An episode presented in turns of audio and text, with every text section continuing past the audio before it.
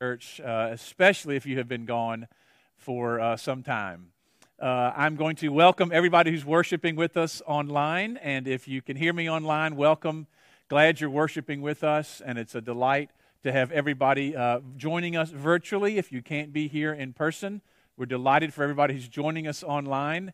And I would invite you, if you are worshiping online, to download the bulletin that you'll find there on the uh, web page. It says download PDF and you can find the bulletin there, and you can join us online, and you can um, follow along with the worship service and follow along with what we're doing here as we worship in here in our makeshift sanctuary. You can worship at home and join us in all the elements of worship if you download the bulletin with us. If you are worshiping with us online, please do sign the online friendship pad. Sign that and let us know of your attendance with us if you're worshiping virtually. It's always great to see who's worshiping with us online. And we pray for you folks, and we know that you're with, with us uh, in spirit, if not in presence, and that we're certainly delighted for everybody who worships with us online. Please do sign the online friendship pad. A reminder about a very fun event this afternoon at 4 o'clock. It's our final youth group, and it will be a very special one. There's going to be lots of, uh, there's going to be great food um, great games. It's going to be, I, I hear, just an absolute smash, a wonderful time. So please do come this afternoon. Can you imagine better weather to gather here for our final youth group uh, this afternoon, 4 o'clock? Uh, and that would then lead us into the evening worship service, which is going to be outside this afternoon. Please come at uh, 6 o'clock in the Arthur Road parking lot, and it's going to be great. You may remember we had these outdoor concerts uh, last, uh, last spring, last fall, and they were amazing events, and they were so much fun. And uh, it's going to be great again this afternoon at 6 o'clock. I have been watching the weather app diligently, uh, hour by hour, for the last two weeks, trying to make sure, uh, hoping that it would be really good weather and it is going to be sensational. According to my app, it's going to be 73 degrees and sunny at 6 o'clock tonight. So, bring a lawn chair, uh, bring, a, uh, bring a meal if you want to, bring a lawn chair, and come experience our, our evening worship leaders. And if you're wondering about what that music may be like, let me tell you, we're going to sing Holy, Holy, Holy. And we're going to sing some of our favorite traditional hymns. We're going to sing some new things as well. And it's going to be mainly a music service as we gather outside tonight at 6. So please come to that this evening. There's so many other announcements that are here in your uh, uh worship bulletin. You'll see things about VBS, about registration, and about supplies, all kinds of things going on in the life of our church that are here in your announcements and in your pages there. So please do uh, see this, follow along, and find your place where you can join in in the life of GPC. Those are all of our announcements, and now let us prepare ourselves to worship God.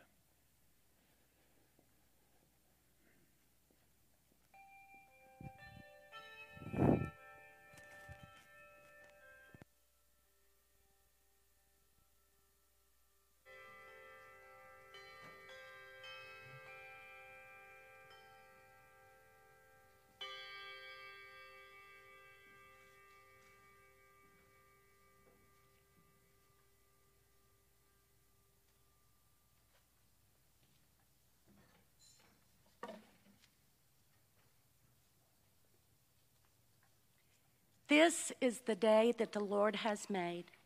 Let us rejoice and be glad in it. Please stand and join me in our call to worship. Praise the Lord. Praise God in His sanctuary. Praise Him in His mighty firmament. Praise God for His mighty deeds. Praise Him according to His surpassing greatness. Praise God with trumpet sound.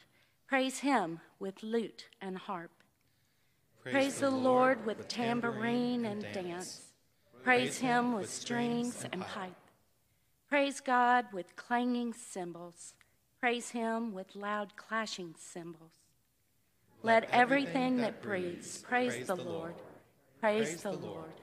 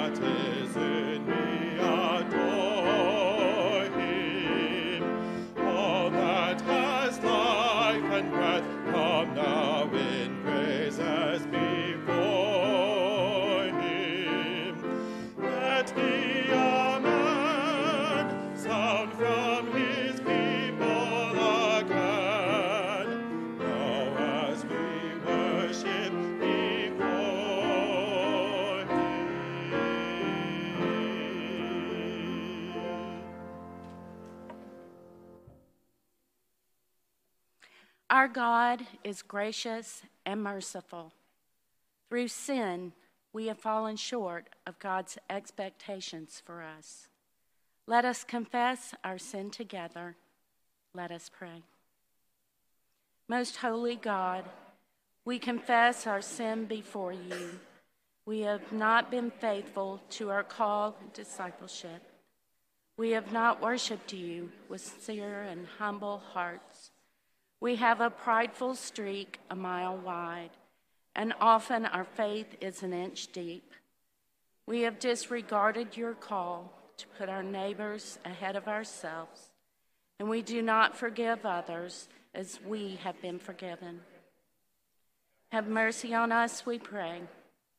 Please do not hold our sins against us. We ask for your mercy in the name of Jesus, who did worship you and love you in a perfect way.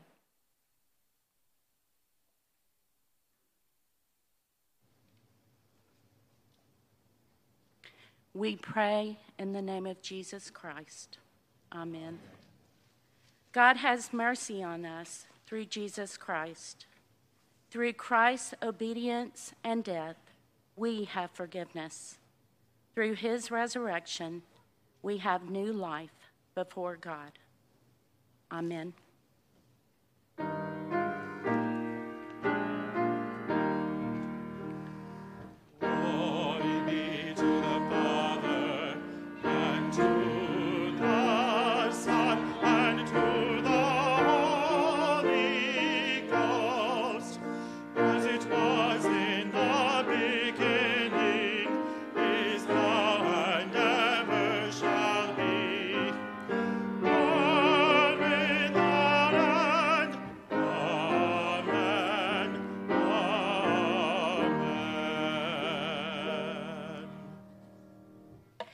Grace of our Lord Jesus Christ be with you.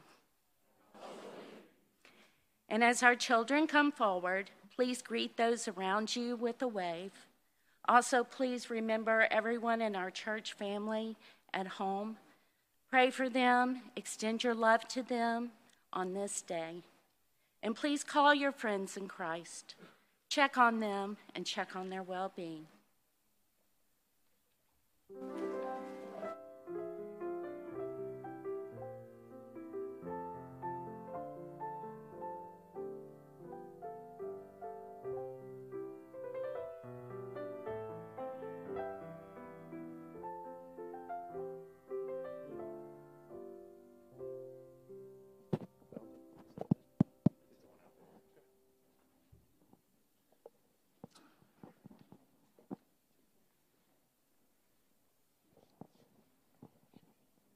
Well, good morning, boys and girls. How are you today? Good. I'm glad to see you this morning. Um, it's been beautiful weather this morning, and I was outside in the garden, and I found a couple of things that we could kind of talk about this morning, and it'll help us to remember Jesus this week. So, I found this beautiful flower. Isn't it pretty? And I picked it, and I just thought it was so pretty. Um, and it's a beautiful rose and lovely. And then right under it, I found this. What does it look like? Dead rose. What Roy said. That's right. It, it was on the ground. It had fallen off from the bush because it couldn't get any what when it fell off. It couldn't get what? It couldn't get the water and the nutrients it needed to live. So that kind of reminded me of something that Jesus said. Jesus said, I am the vine and you are the branches. If you remain in me, you will have much fruit, but apart from me, you can do nothing. So that reminds me that when we are attached to Jesus and we spend time with him every week, he helps us to grow just like this pretty flower. And he helps us to have fruits that we can enjoy, like what, the, what is the fruit that we're studying in Sunday school this month? Can you remember? It's not apples and oranges, is it? No. Peace. Remember, we're talking about peace. That is a fruit that Jesus gives us when we trust in Him and when we live our life for Him. So, as you go out and about this week, Um, help, remember to be close to Jesus, and He will give you fruits. He will give you everything you need so that you can have peace and other wonderful fruits in your life. Um, will you pray with me? Will you bow your heads and will you pray after me?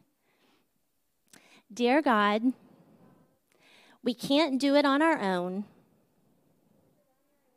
We need to stay connected to Jesus. Amen. Thank you.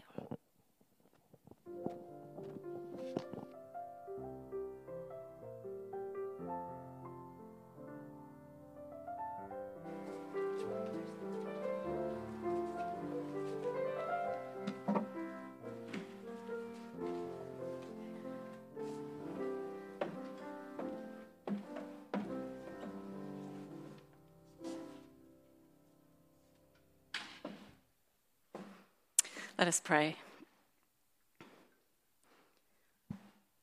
God of all creation, send your Holy Spirit among us this day, that the seed of your word might take root in our hearts and bear the fruits of peace, love, and justice for all. Amen. Our first scripture reading this morning comes from the book of Psalms, chapter 23. Hear now these familiar words. The Lord is my shepherd, I shall not want. He makes me lie down in green pastures. He leads me beside still waters. He restores my soul. He leads me in right paths for his name's sake.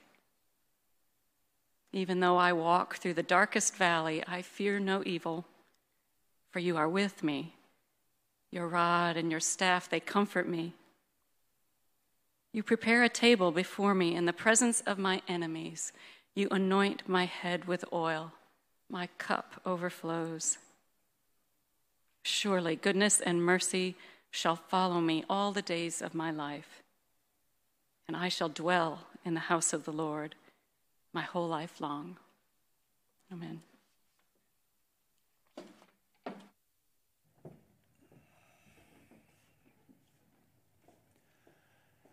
Did you ever memorize those words as a child? I can imagine so. You might have. I can imagine Jesus memorizing those words. It wouldn't have been known as the 23rd Psalm for him, but in this, this great book of Psalms, I can imagine Jesus memorizing those words and then picking up on that shepherding concept. As he says these words in John chapter 10, again, to give another image, another idea of who he is for all of his followers, he says this in John chapter 10 I am the good shepherd. The good shepherd lays down his life for the sheep. The hired hand, who is not the shepherd and does not, lay, does not own the sheep, sees the wolf coming and leaves the sheep and runs away. And the wolf snatches them and scatters them. The hired hand runs away because the hired hand does not care for the sheep. I am the good shepherd. I know my own, and my own know me, just as the Father knows me, and I know the Father. And I lay down my life for the sheep. I have other sheep that do not belong to this fold. I must bring them also, and they will listen to my voice. So there will be one flock and one shepherd. For this reason, the Father loves me, because I lay down my life in order to take it up again.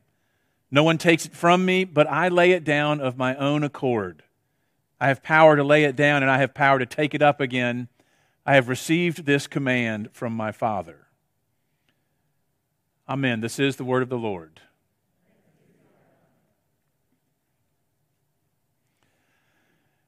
In these weeks after Easter, we're in a new sermon series called Belong, Believe, and Bless. And those three B words, those words come from an effort to, to distill down for all of us the essentials, the, this, the core in three words of what it means to be a follower of Christ. To whom do you belong? We belong to God. We know to whom we belong. We have beliefs about ourselves and about our world on account of the resurrection. We believe now that there is hope. And of course, we are called to bless, called to bless the world through love and mercy and forgiveness and grace. Belong, believe, bless. Those three words describe who we are as followers of Christ. And so this morning I want to focus pretty heavily on that first word, on belong, as we delve into this 23rd psalm. This psalm is all about what it means to belong to God. And maybe you did. Maybe you memorized these verses as a young child. Maybe you've heard them over and over and over again throughout the years. Maybe you've sung some of these words before. But even with a, a, scripture passage that is extremely familiar, even with something that, that is part of us, we know in our hearts, every time I study this psalm, every time I look at these words, I see something new. God reveals something new and profound to me every time I look at a passage that may be as familiar as the 23rd Psalm. There is something new in here for us this morning. So it starts with this great sheep and shepherding imagery, doesn't it? It's all over Scripture. But do you know where we see it the most? Do you know where the word shepherd is applied the most in Scripture? It's in the Old Testaments and it's actually in the prophets. So that when the kings and the priests and the leaders of God's people, when they're doing the right thing and they're leading God's people the right way, when their priorities are right, God, God calls them faithful shepherds. That the shepherds of the people were the leaders. The shepherds were the kings, they were the priests. And so when God has something critical to say of the kings or the leaders, when they themselves are going astray, or when the priests, when, when they're going astray, God calls them unfaithful shepherds. They are leading the people astray, and they're supposed to be the shepherds. They're not following God as they're supposed to. People in power, when they unjustly preyed upon people who were weak, they were unfaithful shepherds. So, in ancient Israel and in any ancient country, to say, The Lord is my shepherd, that was a statement about your ultimate loyalty. It was a statement about who you would follow more than anybody else. And frankly, in those days, in, in ancient nations like that, to say that anybody other than the king was your shepherd might be a dangerous statement because kings always set themselves up as your ultimate leader. They themselves would even declare themselves to be divine, and so you had to follow your leader like you followed a God. You see this in the New Testament in several places, and we see it in early Christian literature, where to say Jesus is Lord was a confession of faith, but it was also a pretty dangerous statement to make if you lived in the Roman Empire because no one was allowed to be Lord of your life more than Caesar. It was actually a kind of political statement. You could be put to death for saying that anybody was Lord above Caesar. That was a de- declaration of your earthly priorities. We see this in the New Testament. Do you remember what people were just shouting out to Pilate, shouting out as Pilate was questioning Jesus and questioning the people? Do you remember what they said? They said, We have no king but Caesar. We have no king but Caesar. They were making this choice in this statement about their loyalty. The Lord is my shepherd. Fast forward to our own day and time. And of course, our, our system of governance and our system of politics and loyalties, those are all so different from how they were 2,000 years ago. They're so different. It's vastly different now than the Roman Empire and ancient Israel. But this declaration of to whom you belong ultimately is just as important today as it was back then. The Lord is my shepherd. Therefore, all other people, all other groups, all other authorities, all other institutions, all politicians, everybody who wants my loyalty must be lower than the shepherd.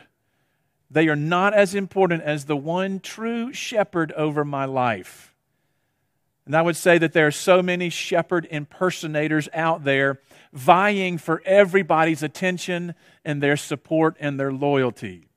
Jesus calls them hired hands because, in the end, they do not care about you. They are not your shepherd. Only the Lord is.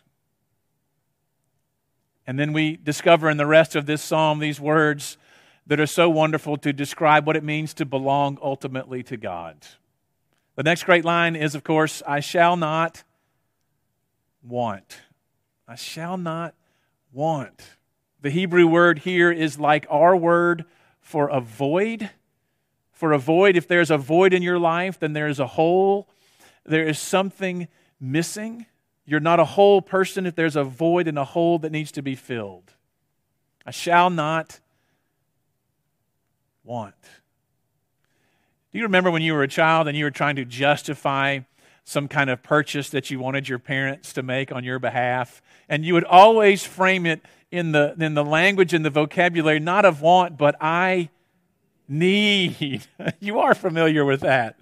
It's so true. We usually phrase all of our rationale for what we want in the category and the vocabulary of need. I need a new bike. I need a new phone. I need a new car. I need new golf clubs. I need that particular brand of clothing. All right, forget about being a child. Those are all things I've said in the last two months about things that I need. I need. I need, but let's be honest. Let's be honest. Most of our needs are really wants, aren't they?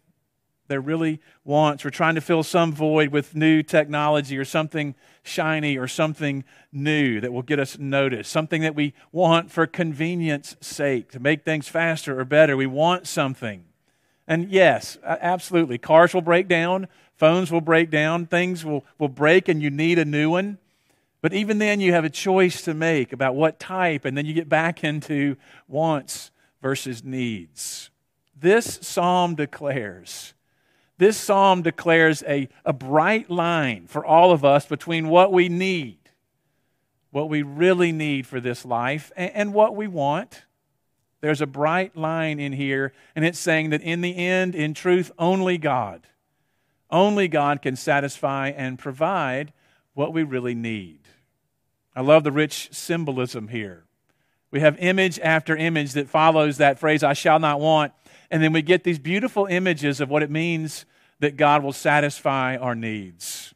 Lying down in a green pasture is not about peace and tranquility and having a soft place to take a nap as if you're a sheep who needs to sleep. That's not what it's about. It's about having enough food. It's about having enough to eat and enough nourishment to keep you alive. A green pasture means having an abundance of what I really need in order to live. To be led by still waters means having a, a, safe place to drink, enough to drink that's safe and reliable. Think about it for a sheep, if there's a rushing river or even a strong stream, that's dangerous because you could walk into it, you could trip, and you could, you could then be swept away down the current. Sheep want still waters. Is there anything more mystical than seeing a, a lake in the early morning that is as smooth as glass? That smooth water, it's refreshing, that it is life sustaining. God will lead you, this psalm says, in your life beside still waters. And you'll have enough of what you really need. To be led in the right path means that the shepherd is helping you avoid danger. We live in a dangerous world, and there are dangerous people, there are dangerous situations, and the wrong path might lead you to a rocky place, and predators hide behind the rocks, and predators can be there waiting on you. And translators sometimes of the Hebrews say that right paths is also paths of righteousness. Maybe you memorized that version, paths of righteousness, because there is an ethical dimension to where these sheep are walking. The wrong path is full of traps, it's full of holes and you don't always know where you should step and how you should move. Sometimes sheep make poor decisions and they, they wander away from that good path, like we all wander away from God through sin. All of these verses, all of these verses, when you look at them and add them up, they are speaking to something that is deep within the human soul. soul. Deep within each one of us is a desire for safety and for health and for security. We long to have enough of the basic necessities. We long to be secure from danger. So, for we modern day sheep, We, we have alarms that we turn on in our house every night, like I do. We insure ourselves against physical or financial loss. Some people carry weapons in order to defend themselves against attackers. We want our bodies to be safe and secure with good health. We know where we shouldn't go at certain times of night or even during the day. Think about every time you go shopping, every time Christmas shopping rolls around, there are public service announcements to be aware of your surroundings and to watch and look all around you and to hold your keys in a certain way. But all of our security, all of our human security is limited and finite. This psalm declares that only God can provide that lasting security and comfort that you long for in your heart of hearts. Only God can provide that. To prove this point, the psalm is going to move from this sort of rich, beautiful imagery into a dangerous place very quickly. It's going to move from green pastures and still waters and right paths immediately into the valley of the shadow of death. It's a very dramatic shift in this psalm. The, the psalmist is going to praise God for all the goodness and then acknowledge that we will nevertheless find ourselves in some very dark valleys. People in that culture would have understood how dangerous a valley was. A valley, of course, is, is a low bowl area, and if you're in that low bowl and your enemy is all around you, throwing their spears down at you, you're going to be in a lot of danger. And in Hebrew, the word for darkness is almost ghoulish. A shade is an old fashioned word for a ghost. And in the Old Testament, you'll see the word Sheol used many times. Sheol was the realm of the shades in ancient Israel, a place for the dead. In ancient Jewish belief, people didn't have the same understanding of, of the afterlife that we do. For ancient Jewish belief, people died and then they went to exist in Sheol in a kind of shadow like existence. It's them, but it's not really them. And the darkest valley, that valley of the shadow of death, is a very frightening place because death is close. It's close all around you and it comes over you like a shadow, and you are so vulnerable to it. And there is no other human being who can walk through that valley with you. Nobody else. After yesterday's memorial service for Ben Froelich, I was talking to one of his family members who came up after the service and who said, You know, everybody has to walk through that door alone. Nobody can go through it with you. And he was talking about death. Talking about death. There's no way to mitigate your risk against death. Life insurance is one of the most ironically named products ever because there is no insurance against death. You're the one who pays the premiums, but the insurance is not for you, it's for those that you leave behind. There's no way to avoid walking through that valley of the shadow of death. And this is where your faith becomes most personal and most real. Did you notice how the psalm makes a really interesting grammatical shift uh, in the, from the first verses until this part? In the first couple of verses, God is described in the third person. He makes me lie down, He restores my soul, He leads me. But then when it comes to matters of life and death, there is a shift to the second person you. It becomes very personal in life and in death. I will fear no evil because you are with me. Your rod, your staff, they comfort me. You prepare, you anoint. In our world, you will hear people every day. You'll hear all kinds of abstract talk about God or whatever God is or what God may be in sort of that abstract, objective third person. If there is a God, he must do this or must be like that. Lots of conjecture all the time about God in our culture. But when does God become real and present? When you're walking through that dark valley, when you go through the darkest valleys. And there are people in our church there now.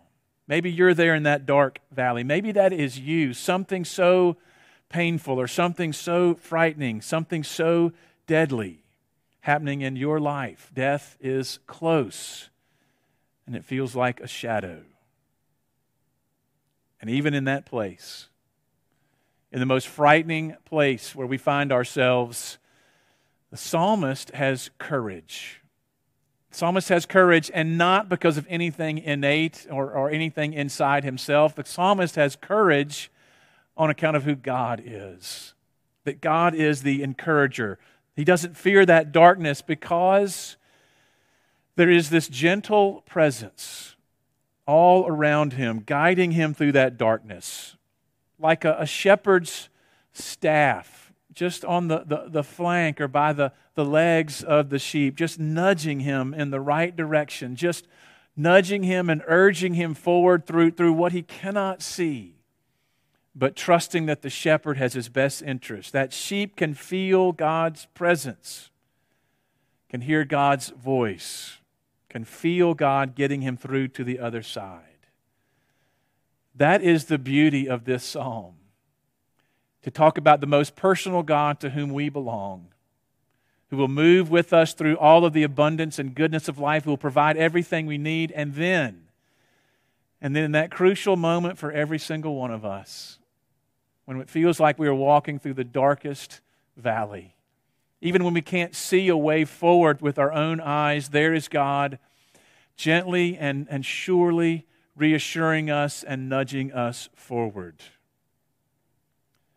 Knowing that you belong to, the, to, this God, knowing that this is the God to whom you belong, ought to do two things. One is to encourage you to know that, yes, in your everyday walk of life, you are surrounded by a God who will provide what you need. Maybe not what you want, but who will provide everything you truly need for a good life. The other thing is to inspire you. The other thing is to inspire you, knowing that this is your God and this is the God to whom you belong, ought to inspire you to do what the end of this psalm says, ought to inspire you to dwell in the house of the Lord forever, to be part of a worshiping community of faith to come back. And, and if this is the first time back in a year, welcome back. And if you haven't been back yet, nevertheless, to commit yourself to coming back, to engage and to, to re engage in this life of this community as this pandemic begins to subside, to come back to this worshiping community, to commit yourself and your family to being part of this church and all that that will entail, to take on a new ministry or a new place of service, a new role in this house of the Lord. The Lord is our shepherd. Belong, believe, and bless. Amen.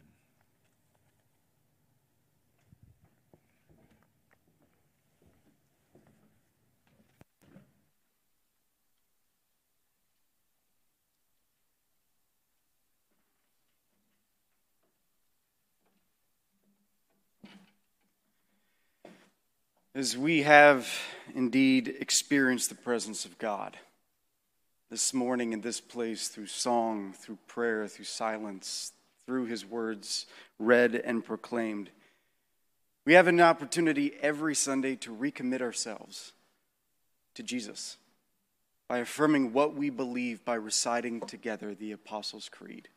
So, would you join me as we ground our life in the goodness of God?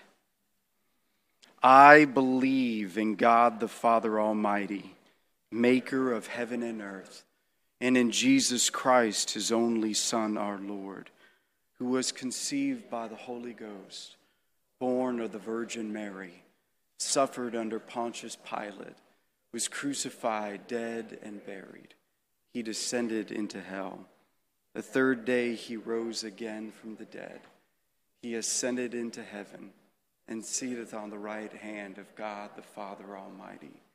From thence he shall come to judge the quick and the dead. I believe in the Holy Ghost, the holy Catholic Church, the communion of saints, the forgiveness of sins, the resurrection of the body, and the life everlasting. Amen. You may be seated. You know, one of the great gifts of being a disciple of Jesus is we get to listen to him and we get to talk back. And so, as we have listened to God, I invite you to join me now in a word of prayer as we share from our hearts. Heavenly Lord, we come to you, some of us with a heaviness, some of us with joy at the goodness of this day. And on that wide spectrum, Lord, we know that you are doing more than just showing up. You're intimately involved and present in what we are going through. So, Jesus, we lift to you all of the countries and our fellow sisters and brothers throughout the world who are struggling mightily with the COVID pandemic. We lift to you all who are feeling marginalized and hurt because of who they are and who you have created them to be. We lay at your feet your holy creation, which is growing and groaning in expectation of your healing and deliverance. God, we give to you all leaders in industry and government in our nation. And we lay at your feet the divisions that run far deeper than just politics. We offer to you our heart that aches under the weight of all who are victims of violence in, our, in and around our communities. We ask that you would be with community leaders in this wonderful area that we get to call home. And we ask, Lord, that your presence would fill the gaps that we have created. We ask that you would be with all civic leaders, with our families and students and teachers and all educators who are working double time to create safe places for our students to grow into the people that you went to hell and back again to save and redeem and love. And Lord, we lift to you this wonderful faith community that we call home and all of the faith communities in and around us. We welcome you, Spirit, to continue to breathe your life into our hearts in this place where you have called us to grow and dwell. Let your Spirit allow us to flourish and nourish according to your will that all that we do and say may bring you glory and share the love of God with our community. God, we lift to you all these prayers and the multitude unspoken with words that you taught us to pray, saying together, Our Father, who art in heaven, hallowed be thy name.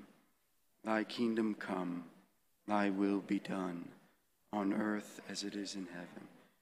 Give us this day our daily bread, and forgive us our debts, as we forgive our debtors. And lead us not into temptation, but deliver us from evil. For thine is the kingdom, and the power, and the glory forever. Amen. And now, as we continue our worship, we have the incredible opportunity to worship God not just in word but in body and spirit with the totality of our lives. And one of the great ways that we get to do that is by giving of tithes and offerings to God. We do this out of obedience to Scripture and also out of deep gratitude for all that God has done, is doing, and will continue to do in our lives. For those of you who are joining us, you see that the offering plates are at the doors as you enter and exit. And for those who are joining us at Family of Faith abroad at the comfort of your homes or for wherever you find yourselves, you can easily go online to our website and give your tithes and offerings to Christ there.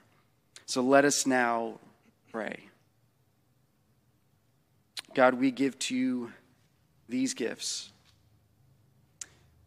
as a portion of the bounty of love and gratitude that we have for you. Take and receive them for your glory. Amen.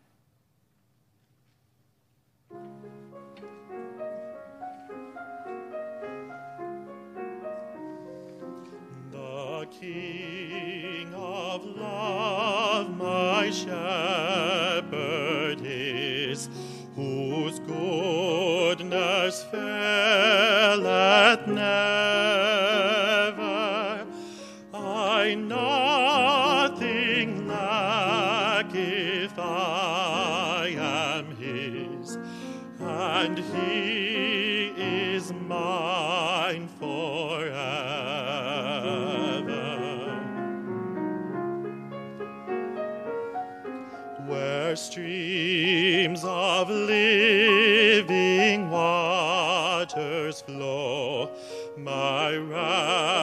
Ransomed soul he leadeth, and where the verdant pastures grow with food celestial feedeth.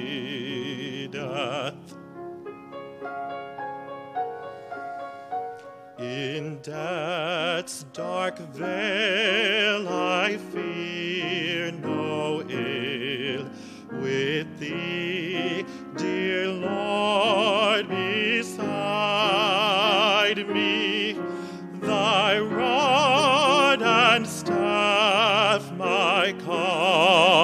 comfort still thy cross before to guide me.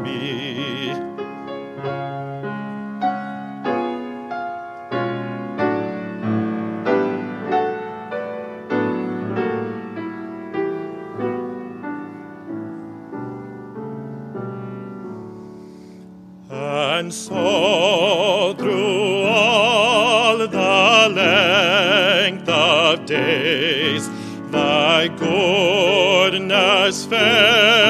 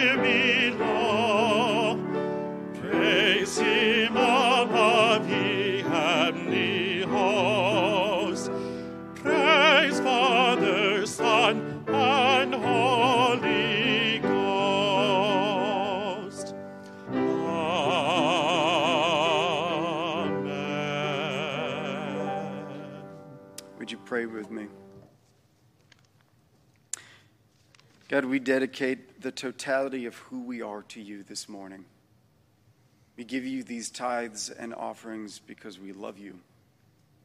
Because we have looked back and forward over the course of our lives and we cannot help but see your goodness chasing after us wherever we have gone. Your mercy hunting us down and giving us a place to rest and feel whole and loved again. God, we dedicate these gifts to you. Take and receive them from hearts that want to please you and use them for your glory. That all who come in contact with us here in this faith community may walk away saying, I met God today. This we pray in your holy name. Amen.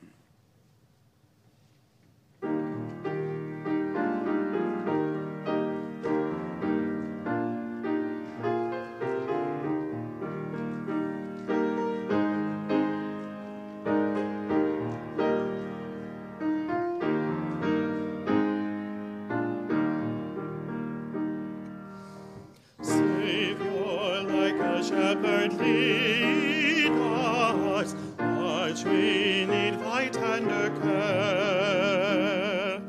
In thy pleasant pastures feed us, for thy use thy folds prepare.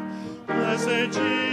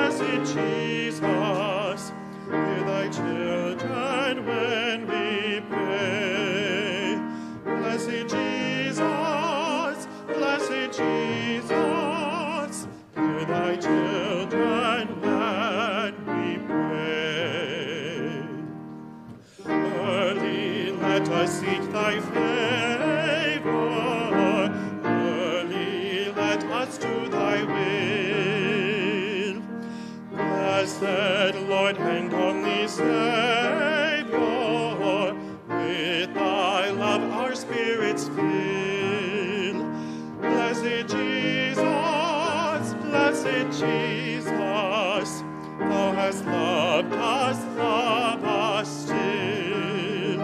Blessed Jesus,